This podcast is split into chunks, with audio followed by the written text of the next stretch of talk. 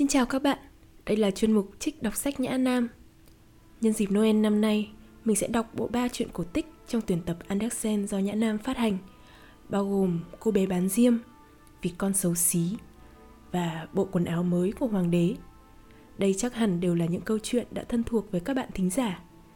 Mình hy vọng rằng các bạn sẽ có thể trải qua những giây phút ấm áp, nhân văn và đôi khi là có cả sự hài hước khi nghe chuyện cô bé bán diêm. Trời lạnh thấu xương và gần như đã tối hẳn trong đêm cuối cùng của năm cũ. Tuyết rơi rất dày, trong cái lạnh và bóng tối, một cô bé nghèo khổ, đầu trần chân đất đi lang thang qua các con phố. Lúc rời khỏi nhà, dĩ nhiên là cô có đi dép, nhưng có ích gì đâu. Đôi dép rất to, thực sự là rộng đến nỗi chúng vẫn được mẹ cô dùng, và sinh vật nhỏ bé đáng thương ấy đã để mất đôi dép khi chạy qua phố để tránh hai chiếc xe đang lao tới với tốc độ khủng khiếp. Một chiếc cô bé không thể tìm thấy, một chiếc khác đã bị một thằng bé lấy được và chạy mất. Thằng bé nói nó có thể dùng chiếc dép ấy làm nôi cho con nó khi nó có con. Thế nên rồi cô bé phải đi chân đất. Bàn chân cô đỏ ửng và tím ngắt vì lạnh. Trong chiếc tạp dề cũ, cô bé mang theo mấy hộp diêm và cầm một nắm diêm trong tay cả ngày nay không ai mua gì cho cô bé hay cho cô bé một đồng nào. Run lên vì đói và lạnh. Cô bé lầm lũi bước đi. Đứa trẻ bé nhỏ tội nghiệp, trông như một bức tranh đau khổ. Những bông tuyết vẫn cứ rơi trên những lọn tóc vàng dài xinh xắn trên cổ cô bé. Nhưng cô cũng chẳng để ý. Ánh sáng hắt ra từ các ô cửa sổ, kèm theo mùi thơm của món ngỗng quay. Vì đang là đêm giao thừa mà. Phải cô bé vẫn nhớ điều đó. Trong cái góc giữa hai căn nhà, một căn trồi ra phía trước căn kia, cô ngồi sụp xuống và vòng tay ôm gối. Cô thu đôi bàn chân nhỏ bé lại, nhưng vẫn không tránh khỏi cái rét. Cô không dám về nhà, vì cô chưa bán được que diêm nào, mà cũng chẳng mang về nhà được một xu. Cha cô chắc chắn sẽ đánh cô. Hơn nữa, ở nhà thì cũng lạnh như ở đây họ cũng chỉ có một mái nhà để che đầu. Gió luồn qua đó mà gào rít. Mặc dù những cái lỗ to nhất đã bị chặn bằng rơm và rẻ. Đôi tay nhỏ bé của cô gần như tê cóng. À có thể đốt một que diêm sẽ giúp ích đôi chút. Giá mà cô có thể rút một que ra quẹt lên tường để sưởi ấm mấy ngón tay. Cô bèn rút một que ra xoẹt. Que diêm cháy kêu xè xè nó tỏa ra ánh sáng ấm áp giống một cây nến nhỏ khi cô bé đang hơ tay trên đó. Ánh sáng ấy thật diệu kỳ. Cô bé dường như thấy mình đang ngồi bên một cái lò sắt lớn. Chân bằng đồng sáng bóng nắp cũng bằng đồng. Nhìn ngọn lửa cháy thật dễ chịu biết bao. Tới nỗi đứa trẻ duỗi hẳn đôi bàn chân ra để sưởi ấm. Nhưng ôi, ngọn lửa ở que diêm vụt tắt. Cái lò biến mất. Và trong tay cô bé chỉ là que diêm đã cháy hết nửa. Cô bé quẹt một que khác lên tường. Que diêm bùng cháy. Nơi nào ánh sáng chiếu lên tường, bức tường dường như trở nên trong suốt như tấm mạng mỏng. Và cô có thể nhìn vào căn phòng xuyên qua tấm mạng đó. Chiếc bàn phủ khăn trắng muốt như tuyết. Trên đó là cả một bữa tối thịnh soạn. Một con ngỗng quay nhồi táo và mận khô đang bốc hơi nghi ngút. Tuyệt vời hơn nữa là con ngỗng nhảy ra khỏi cái đĩa, đi lạch bạch trên sàn về phía cô bé. Trên ức vẫn cắm con dao vào cái nĩa. Thế rồi, quay diêm tắt. Chẳng còn gì ngoài bức tường dày cộp, ẩm thấp, lạnh lẽo trước mặt cô bé. Cô bé thắp một quay diêm khác và cô thấy mình ngồi dưới một cây thông noel tuyệt đẹp. Cây thông này còn lớn hơn và trang trí đẹp hơn cả cái cây cô nhìn thấy qua cửa kính một nhà buôn giàu có hàng ngàn ngọn nến trang trí đang cháy trên những cành thông xanh và những bức họa màu như những cái cô bé nhìn thấy ở tiệm in đang nhìn xuống. Cô bé với bàn tay về phía chúng và que diêm vụt tắt. Ánh nến giáng sinh bị đẩy lên ngày càng cao cho đến khi trông giống những vì sao trên trời. Thế rồi, cô nhìn thấy một ngôi sao rớt xuống, để lại sau đó một vệt lửa sáng ai đó vừa qua đời. Cô bé nghĩ, vì người bà đã khuất của cô, người duy nhất yêu thương cô, đã kể với cô rằng khi một ngôi sao rớt xuống, một linh hồn đã được lên với chúa. Cô bé lại quẹt một que diêm lên tường. Trong cô bé lại quẹt một que diêm lên tường, ánh sáng tỏa ra xung quanh cô. Trong vầng sáng ấy là bà rõ nét và tỏa sáng, dịu dàng và yêu thương. Bà ơi, cô bé thốt lên, xin đưa cháu đi cùng. Cháu biết que diêm cháy hết bà cũng sẽ biến mất. Cũng giống như cái lò ấm, con ngỗng quay và cây thông noel to lớn rực rỡ. Và cô bé vội vã quẹt hết cả bó diêm vì cô mong giữ bà ở lại. Những que diêm bừng sáng còn hơn cả ban ngày và bà của cô hiện ra thật to lớn, thật đẹp đẽ. Bà nắm tay cô, cả hai cùng bay về nơi có ánh sáng và hạnh phúc cách xa trái đất. Bay rất rất cao. Ở ừ. bà nắm tay cô, cả hai cùng bay về nơi có ánh sáng và hạnh phúc cách xa trái đất. Bay rất rất cao. Ở đó không có cái rét, cơn đói hay phiền muộn, vì họ đã về bên chúa sáng sớm hôm sau, có một cô bé đáng thương, đôi má nhợt nhạt và khuôn miệng mỉm cười dựa lưng vào tường. Cô bé đã chết cóng vào đêm cuối cùng của năm. Mặt trời của năm mới đã mọc, chiếu sáng lên thi thể nhỏ bé. Cô bé vẫn ngồi, cơ thể cứng ngắc, tay giữ những que diêm. Một bó đã cháy hết. Người ta nói, con bé cố sưởi ấm. Không ai hình dung ra những thứ đẹp đẽ cô đã thấy hay nơi huy hoàng mà cô và bà đã được đến vào ngày đầu năm mới?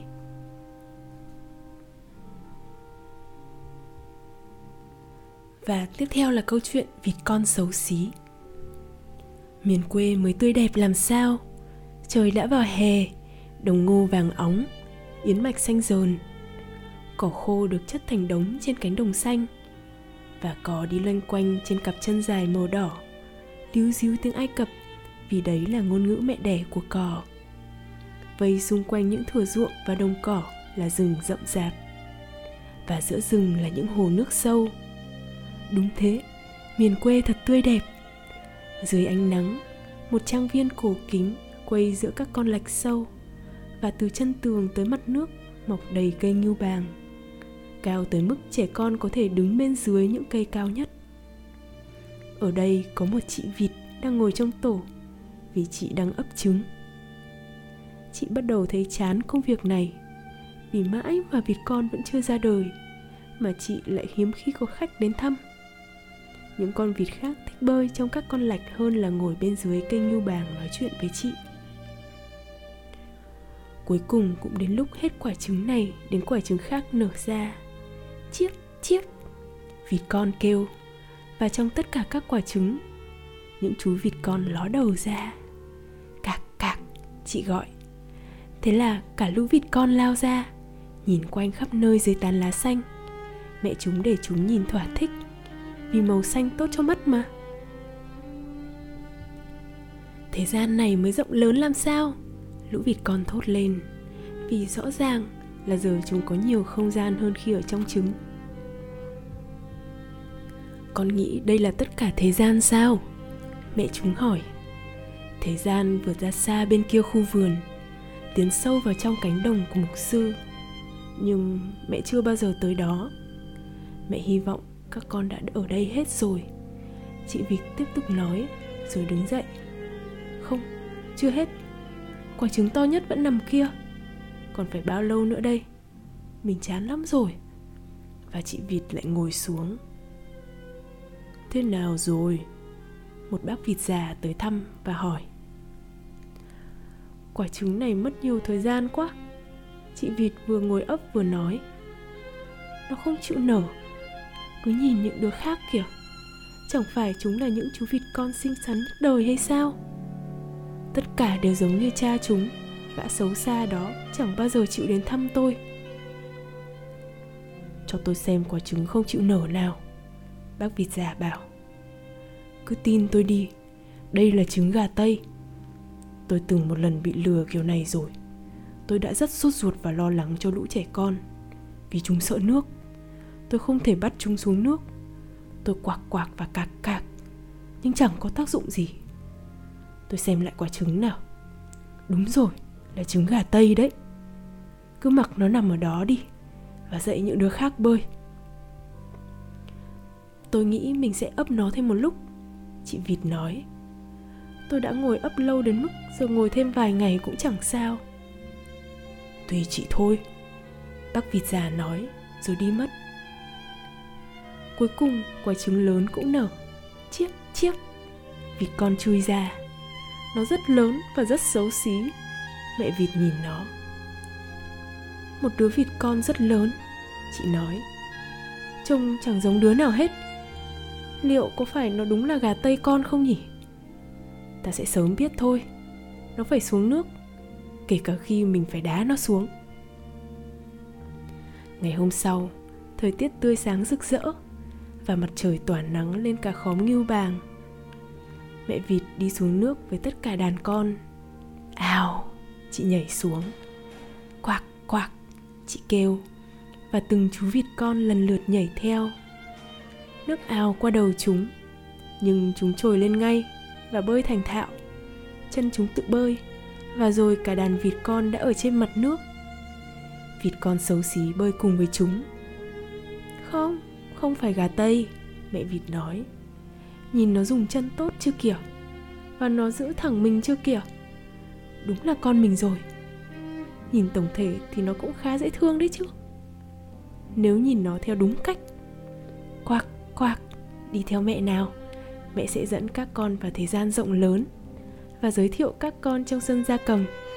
Nhưng đi sát theo mẹ nhé Để không ai dẫm lên các con. Và cẩn thận mèo đấy. Và thế là đàn vịt tiến vào sân gia cầm. Ở đó đang rất hỗn loạn Vì có hai nhà đang cãi nhau tranh một cái đầu lươn Nhưng rốt cuộc mèo lại chiếm được nó. Thấy không, thế gian là như vậy đấy mẹ vịt nói. Và chị lúc lắc đầu vì chị cũng muốn cái đầu lươn kia.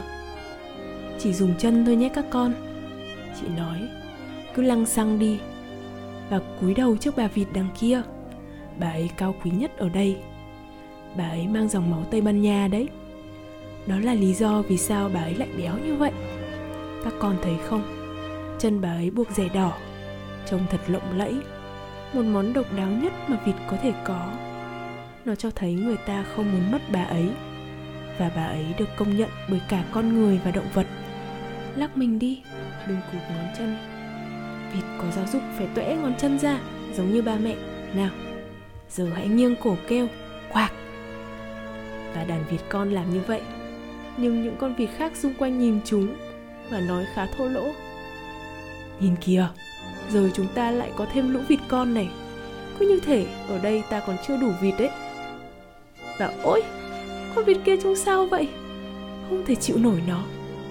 Và một con vịt lập tức bay lên, cắn vào cổ chú vịt con xấu xí. Để nó yên đi, mẹ vịt nói. Nó có làm hại ai đâu. Ừ nhưng nó quá lớn và kỳ dị. Gã vịt vừa cắn chú bảo. Vì thế, nó phải bị đánh. Mẹ vịt này có những đứa con xinh xắn đấy. Bà vịt già đeo rẻ ở chân nói chúng đều rất đáng yêu. Nhưng đứa kia đúng là một sự thất bại. Ta mong chị có thể sửa đổi nó. Không làm thế được đâu, thưa phu nhân. Mẹ vịt trả lời, cháu nó không xinh xắn, nhưng thân hình chắc khỏe lắm. Và bơi cũng tốt như những đứa khác. Thậm chí có khi còn tốt hơn ấy chứ. Tôi nghĩ cháu nó lớn lên sẽ đẹp thôi và sẽ nhỏ dần đi theo thời gian. Cháu nó nằm quá lâu trong trứng nên không được thành hình tốt lắm. Đoạn chị véo cổ chú và vuốt phẳng lông ở đó. Hơn nữa, cháu nó là vịt đực. Chị nói, đẹp xấu cũng không có nhiều hậu quả lắm. Tôi nghĩ cháu nó sẽ rất khỏe mạnh. Cháu nó sẽ lớn lên ổn thôi. Hmm mấy đứa kia đều khá duyên dáng. Bà vịt già nói, cứ thoải mái ở đây đi. Tìm được đầu lươn thì nhớ mang đến cho ta và thế là đàn vịt đã về nhà nhưng chú vịt con xấu xí trèo ra khỏi trứng cuối cùng bị cắn bị xô đẩy và bị chế giễu cả bởi vịt lẫn gà nó cứ to tướng ấy nhỉ tất cả đều nói Gà Tây, kẻ sinh ra vốn có cựa gà và vì thế nghĩ mình là hoàng đế, đứng phồng lên như con thuyền căng buồm, khinh khỉnh nhìn xuống nó. Rồi gã kêu gập gập và đỏ bừng cả mặt. Chú vịt tội nghiệp không biết mình nên đứng hay nên đi. Nó buồn giàu vì mình xấu xí và bị cả sân gia cầm nhạo báng. Ngày đầu tiên trôi qua như thế, và sau đó càng ngày càng tệ. Chú vịt tội nghiệp bị tất cả săn đuổi. Thậm chí cả chị em chú cũng nổi giận với chú và bảo Giá mà mèo vồ mất mày đi nhỉ, đồ xấu xí. Còn mẹ vịt nói Giá mà mày biến đi xa. Đàn vịt cắn chú, bầy gà mổ chú và cô gái tới cho gia cầm ăn lấy chân đá chú. Rồi chú chạy và bay qua hàng rào. Lũ chim nhỏ trong bụi cây bay tung lên vì sợ hãi. Đó là vì mình quá xấu. Vịt con nghĩ và chú nhắm mắt lại nhưng bay xa hơn. Chú bay ra cánh đồng rộng lớn nơi đàn vịt hoang sống. Chú đậu lại ở đây cả đêm dài. Chú rất mệt mỏi và suy sụp. Gần tới sáng, bầy vịt hoang bay lên và trông thấy kẻ mới đến. Mi là loài nào vậy? Chúng hỏi. Vịt con quay về các hướng cúi chào hết sức lễ phép. Trông Mi xấu quá. Bầy vịt hoang kêu lên. Nhưng chuyện đó chẳng liên quan gì đến bọn ta. Miễn là Mi không cưới hỏi ai trong đại gia đình bọn ta. Tội nghiệp thay, vì con hoàn toàn chẳng nghĩ đến việc cưới hỏi và chỉ hy vọng được cho phép nằm nghỉ giữa đám sậy và uống chút nước đầm. Thế là chú nằm nghỉ ở đó hai ngày trời, rồi có hai con ngỗng hoang đến, hay nói chính xác hơn, hai con ngỗng hoang đực. Chúng mới bò ra khỏi trứng không lâu, vì vậy chúng rất sất sược. Nghe này bồ tèo, một gã ngỗng nói, mày xấu xí đến nỗi tao thích mày đấy. Mày đi với bọn tao và làm chim nay đây mai đó chứ. Gần đây, trong một cái chuông khác, có vài nàng ngỗng hoang ngọt ngào đáng yêu. Tất cả đều chưa gả, và có thể hô quạc. Xấu như mày, dễ có cơ hội kiếm bộn đấy. Bằng bằng. Âm thanh vang vọng trong không gian. Hai con ngỗng ngã xuống, chết trong đầm. Nước loang màu đỏ. Bằng bằng.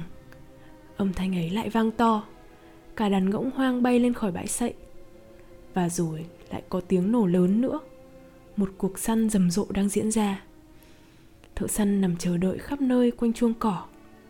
Một số thậm chí ngồi trên những cành cây trải rộng khắp phía trên bãi sậy. Khói xanh bốc lên như mây quanh những cái cây tối sẫm và giạt đi xa qua mặt nước. Đàn chó săn, bì bõm bì bõm, lao vào trong đầm và sậy ngả giáp khắp nơi. Vịt con sợ chết khiếp, chú cúi đầu kẹp vào dưới cánh. Nhưng đúng lúc ấy, một con chó to, đáng sợ đứng sát vịt con. Lưỡi nó thè lòng thòng khỏi miệng, mắt nó lập lòe xấu xí khủng khiếp. Nó thọc mũi vào gần vịt con, nhe hàm răng nhọn hoắt và bì bõm bì bõm. Nó lao đi mà không vồ lấy chú. Ôi, cảm ơn trời! Vịt con thở dài. Mình quá xấu xí đến nỗi chó cũng không muốn cắn mình. Và thế là chú nằm dạp xuống giữ im lặng. Trong khi tiếng súng nổ vang khắp bãi sậy, hết cây súng này đến cây súng khác. Cuối cùng, đến cuối ngày, sự yên tĩnh cũng quay trở lại. Nhưng vịt con tội nghiệp không dám đứng dậy, chú đợi thêm vài giờ nữa mới nhìn quanh quất và rồi vội vã trốn khỏi đầm nhanh nhất có thể chú chạy qua ruộng đồng. Một cơn rông bão ập đến, dữ dội đến nỗi khó di chuyển nổi. Đến tối, vịt con tới một túp lều nông dân tồi tàn. Túp lều sập sệ đến mức chú không biết mình phải nằm xuống đâu, nên chú cứ thế đứng. Cơn bão ầm ào xung quanh vịt con. Chú vịt tội nghiệp buộc phải ngồi xuống để chống chọi. Bão càng lúc càng lớn rồi vịt con để ý thấy một bản lề cửa bung ra. Và cửa nghiêng vẹo đến nỗi vịt con có thể lách qua nó vào phòng. Thế là chú làm như vậy. Đây là nơi ở của một cụ bà với gã mèo đực và chị gà mái bà nuôi. Gã mèo mà bà gọi tên là Sony có thể cong lưng và gừ gừ Gã thậm chí có thể tuế lửa. Nhưng để được như vậy, Người ta phải vuốt ngược lông gã. Chị gà mái có chân khá ngắn, Vì thế chị ta được gọi là gà lùn. Chị đẻ trứng sòn sòn Nên bà cụ yêu quý chị như con mình vậy. Sáng hôm sau, Vịt con kỳ dị lập tức bị phát hiện. Mèo bắt đầu hừ hừ, Và chị gà mái cũng ta cũng tác. Gì thế này? Bà cụ hỏi, Đoạn nhìn quanh. Nhưng mắt kèm nhèm nên bà tưởng vịt con là một con vịt béo ú đi lạc đàn. Quý hóa quá. Bà nói, Giờ mình sẽ có cả trứng vịt. Mình hy vọng nó không phải vịt đực. Cứ phải thử xem. Và thế là vịt con được cho ở lại để thử thách trong 3 tuần. Nhưng chẳng có trứng. Mèo kiểm soát cả ngôi nhà. Còn chị gà mái thì như quý phu nhân. Luôn mồm nói, Chúng ta và thế giới. Vì chúng nghĩ chúng là cả nửa thế giới là nửa tốt đẹp hơn. Vịt con nghĩ người ta chắc sẽ có quan điểm khác đấy, Nhưng chị gà mái không cho phép chú nói ra. Mày có biết đẻ trứng không? Chị gà hỏi. Không ạ. Thế thì tốt nhất mày nên ngậm miệng lại. Con mèo thì hỏi. Mày có biết cong lưng và gừ gừ và làm tóe lửa không? Không ạ. Thế thì mày không được phép có ý kiến khi có người hiểu biết đang nói chuyện. Vậy là vịt con ngồi trong góc buồn rầu, Rồi không khí tươi mát và nắng trời tràn vào. Chú tràn ngập nỗi khao khát muốn bơi trên mặt nước, Đến nỗi chú không kiềm được kể với chị gà mái. Mày nghĩ gì lạ thế? Chị gà mái kêu lên. Mày chẳng có việc gì để làm nên mới tơ tưởng lung tung như thế. Gừ gừ hoặc đẻ trứng đi Rồi cảm giác đó sẽ trôi qua thôi. Nhưng bơi trên mặt nước mới tuyệt vời làm sao? Vì con nói Thật sảng khoái khi để nước ngập qua đầu Và lặn xuống tận đáy. Ờ, hay quá đi mất thôi Chị gà nói. Mày hóa điên mất rồi. Hỏi anh mèo đi Anh ta là loài động vật thông minh nhất mà chị biết. Hỏi anh ta xem Anh ta có thích bơi trên mặt nước hay lặn xuống không? Chị sẽ không nói với mày chị nghĩ thế nào. Hỏi bà chủ đi, Bà cụ ấy. Không ai trên thế giới thông minh hơn cụ đâu. Mày nghĩ cụ thích bơi Và để nước tràn qua đầu sao? Các anh chị không hiểu em. Vịt con bảo, Bọn chị không hiểu mày, Thế thì còn ai hiểu nổi mày? Mày không định giả vờ thông minh hơn mèo và bà cụ đấy chứ. Còn chị thì chị không nói. Đừng tự cao tự đại thế. Thằng nhóc. Và nên thấy biết ơn tất cả vì lòng tốt mà mày đã được nhận. Không phải mày vào được một căn phòng ấm. Và không phải mày quen biết được người mà mày có thể học hỏi được gì đó sao? Nhưng mày lại là một đứa lắm mồm. Và trao đổi với mày thật không dễ chịu. Cứ tin chị đi. Chị nói vì muốn tốt cho mày thôi. Chị nói với mày những lời có thể không vừa ý nhờ vậy mà người ta mới biết được bạn bè chân tình là thế nào. Mày chỉ cần lo học đẻ trứng hoặc gừ gừ và làm tóe lửa thôi. Em nghĩ em sẽ đi ra ngoài thế gian rộng lớn. Vịt con nói. Ơ cứ đi đi. Vậy là vịt con ra đi. Chú bơi trên mặt nước và lặn ngụp. Nhưng chú bị mọi sinh vật khinh thường vì chú xấu xí. Mùa thu đến lá trong rừng chuyển màu vàng và nâu gió cuốn khiến chúng nhảy múa khắp nơi. Không gian vô cùng lạnh giá mây chịu nặng vì mưa đá và tuyết. Quạ đậu trên hàng rào kêu quạ quạ, chỉ vì lạnh. Đúng thế, chỉ nghĩ đến điều này thôi cũng làm cho người ta cảm thấy lạnh rồi. Vịt con tội nghiệp chắc chắn chẳng thấy thoải mái gì. Một buổi chiều kia, khi vầng thái dương huy hoàng sắp lặn, một bầy chim xinh đẹp bay ra khỏi lùm cây vì con chưa bao giờ thấy thứ gì đẹp đến thế. Chúng trắng tinh khôi với những cái cổ dài uyển chuyển. Đó là thiên nga. Chúng kêu lên tiếng kêu độc đáo của riêng mình, giải những đôi cánh lớn lộng lẫy và bay khỏi vùng đất lạnh lẽo này để đến nơi ấm áp hơn, tới những hồ nước không bị đóng băng. Chúng bay lên rất cao rất cao. Vịt con xấu xí thấy một cảm giác kỳ lạ khi nhìn bầy chim ấy.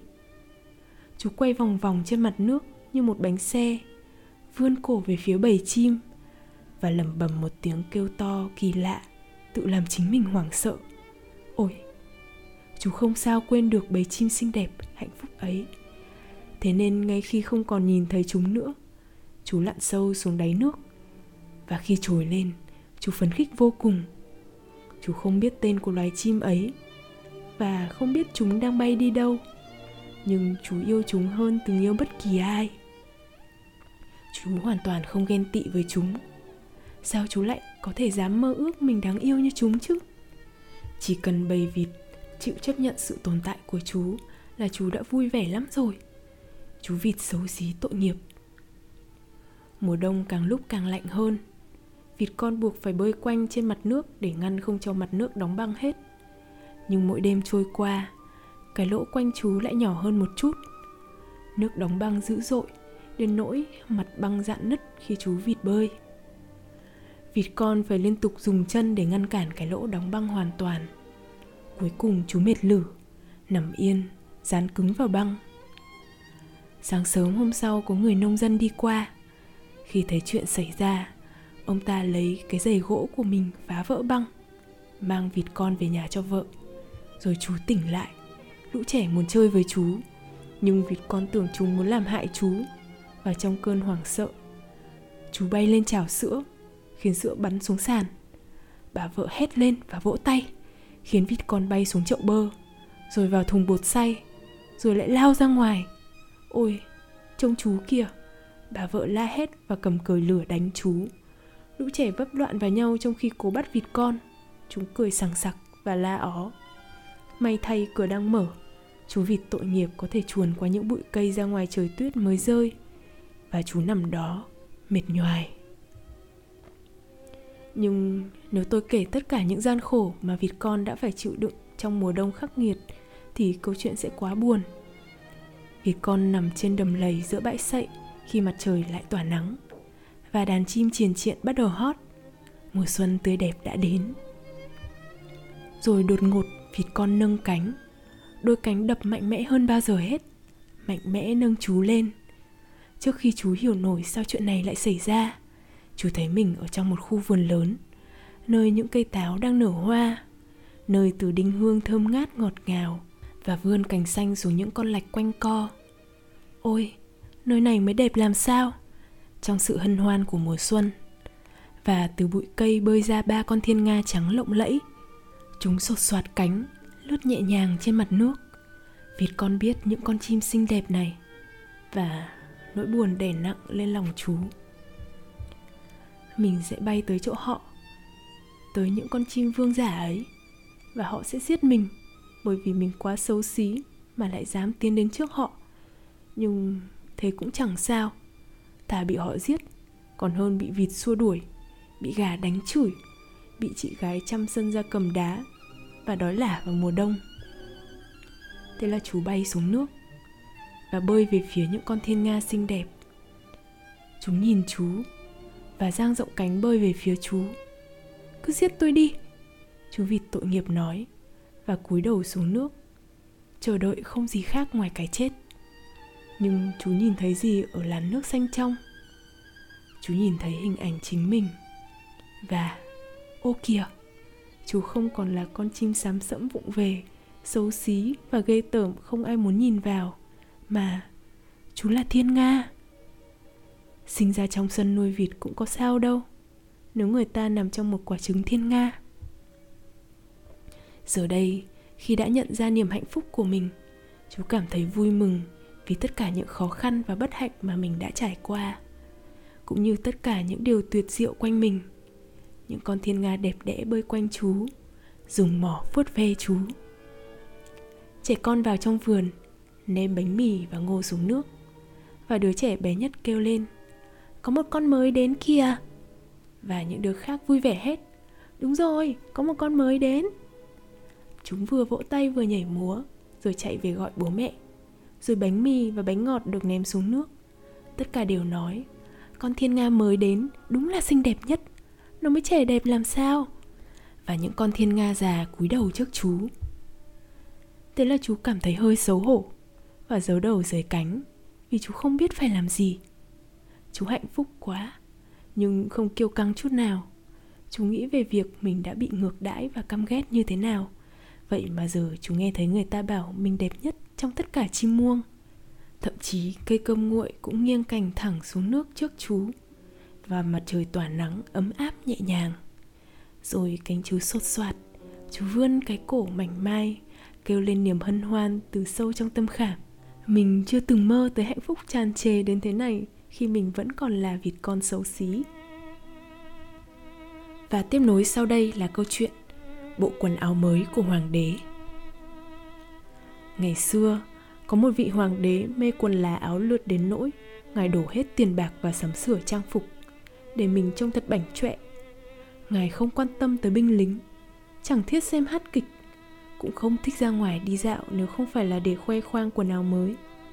Cứ mỗi tiếng, Ngài lại thay một chiếc áo choàng. Người ta hay nói về các vị đế vương là Hoàng đế đang lâm chiều Nhưng đối với vị hoàng đế này, Người ta luôn nói Hoàng đế đang thay y phục. Kinh thành nơi ngài sống lúc nào cũng tấp nập nhộn nhịp khách vãng lai đến đến đi đi không ngớt. Một hôm, có hai tên lừa đảo đến hoàng cung. Tự xưng là thợ dệt, tuyên bố chúng có thể dệt loại vải tốt nhất trần đời.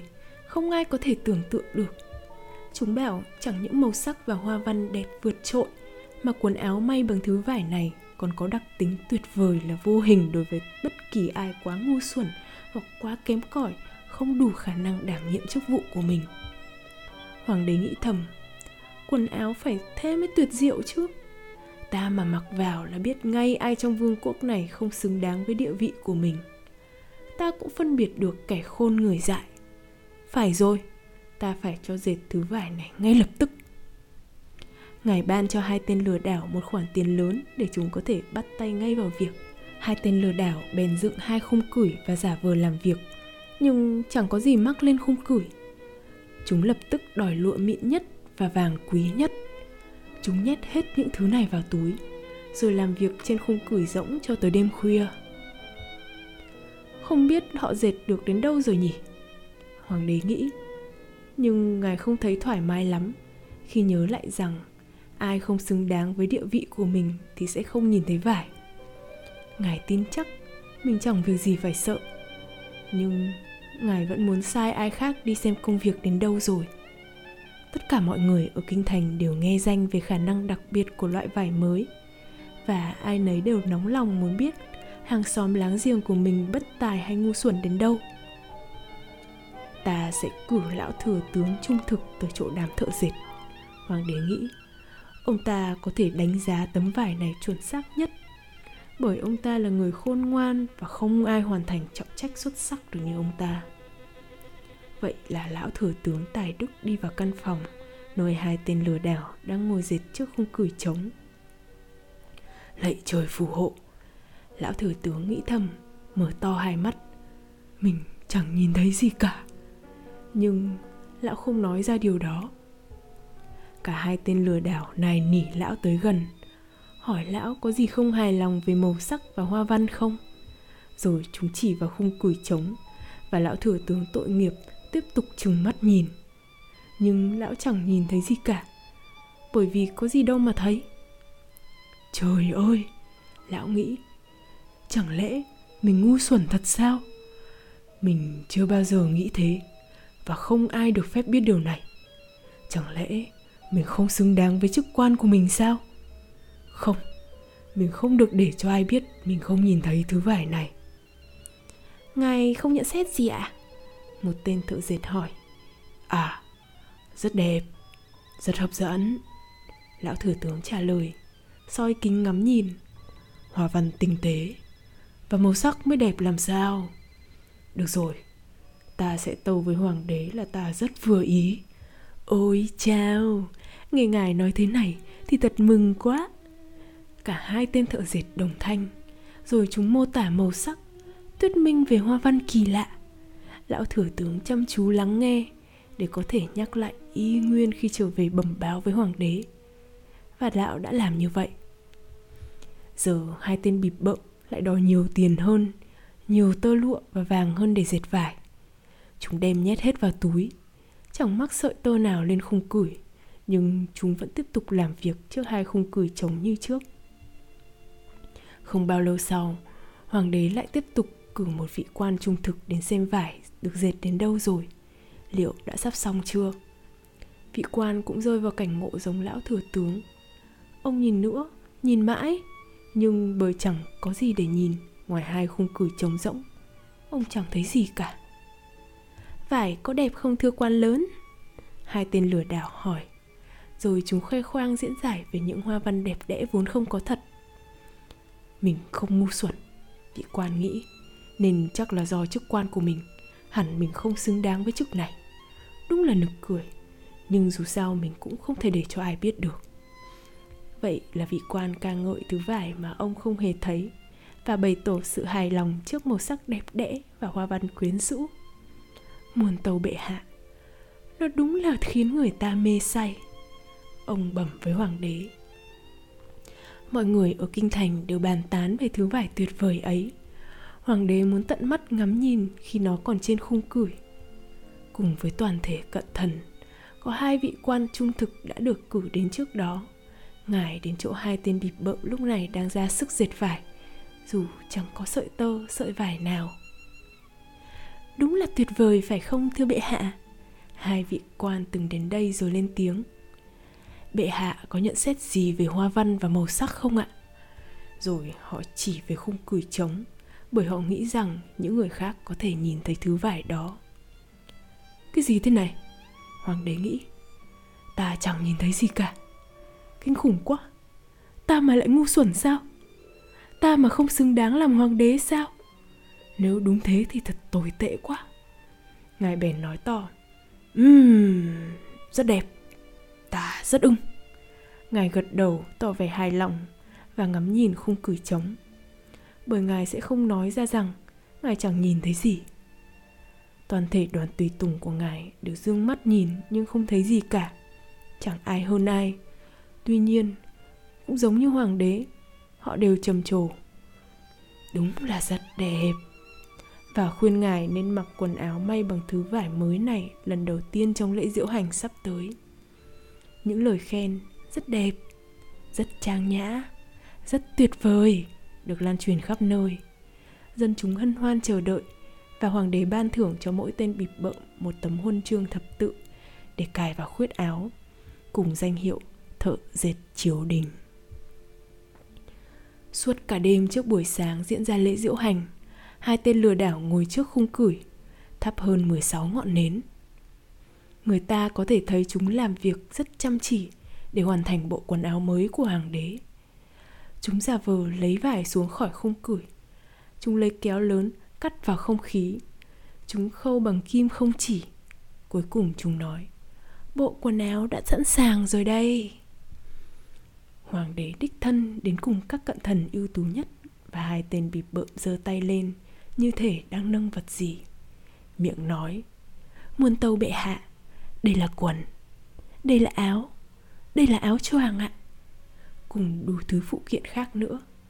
Vải này nhẹ như tơ nhện mặc vào mà cứ như không, nhưng đấy chính là điểm đặc sắc của nó. Đúng thế, tất cả cận thần đều phụ họa, nhưng họ nào có thấy gì? Bởi có gì ở đó đâu. Bẩm bệ hạ, kính mời ngài cởi quần áo ra. Lũ bịp bợm nói, chúng thần xin được mặc y phục cho người trước gương lớn hoàng đế cởi hết quần áo và lũ bịp bợm giả vờ mặc từng món trang phục mới lên người hoàng đế. Chúng vòng tay qua thắt lưng ngài như thể đang thắt gì đó. Đấy là đuôi áo. Rồi hoàng đế xoay đi, xoay lại trước tấm gương. Ôi, đẹp làm sao? Vừa vặn làm sao? Tất cả đều thốt lên. Nhìn hoa văn kìa. Nhìn màu sắc kìa. Bộ y phục quả là tuyệt vời tâu bệ hạ. Tất cả quan quân đã tập trung bên ngoài cùng với long tán chờ lễ diễu hành. Quan trưởng lễ báo tin chà ta đã sẵn sàng rồi.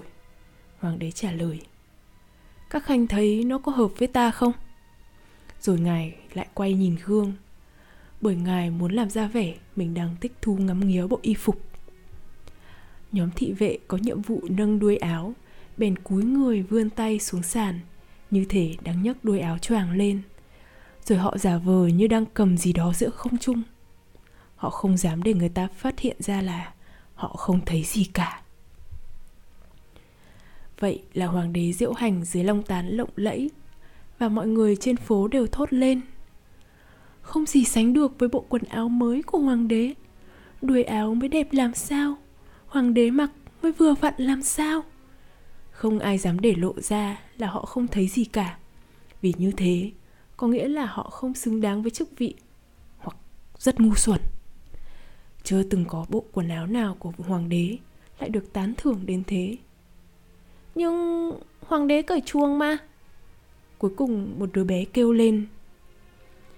Nghe cái thằng bé ngây ngô này kiểu cha thằng bé quát và người ta thì thầm với nhau, kể lại điều thằng bé vừa nói có đứa bé, bảo hoàng đế cởi chuông kia.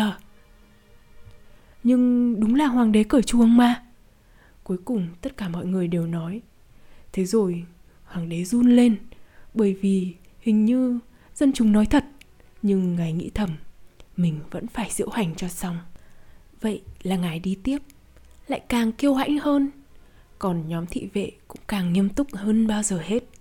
Tay nâng cái đuôi áo không hề tồn tại